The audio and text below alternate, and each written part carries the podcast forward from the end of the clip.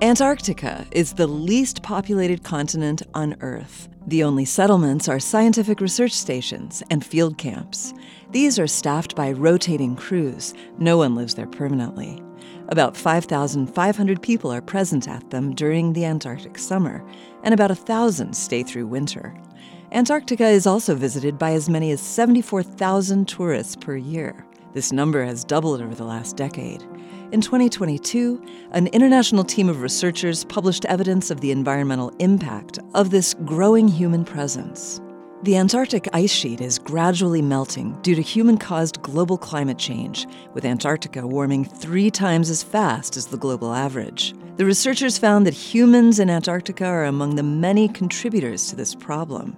The burning of fossil fuels by Antarctic cruise ships, vehicles, airplanes, and diesel electric generators produces black carbon pollution. This soot darkens the snow, causing it to absorb more sunlight.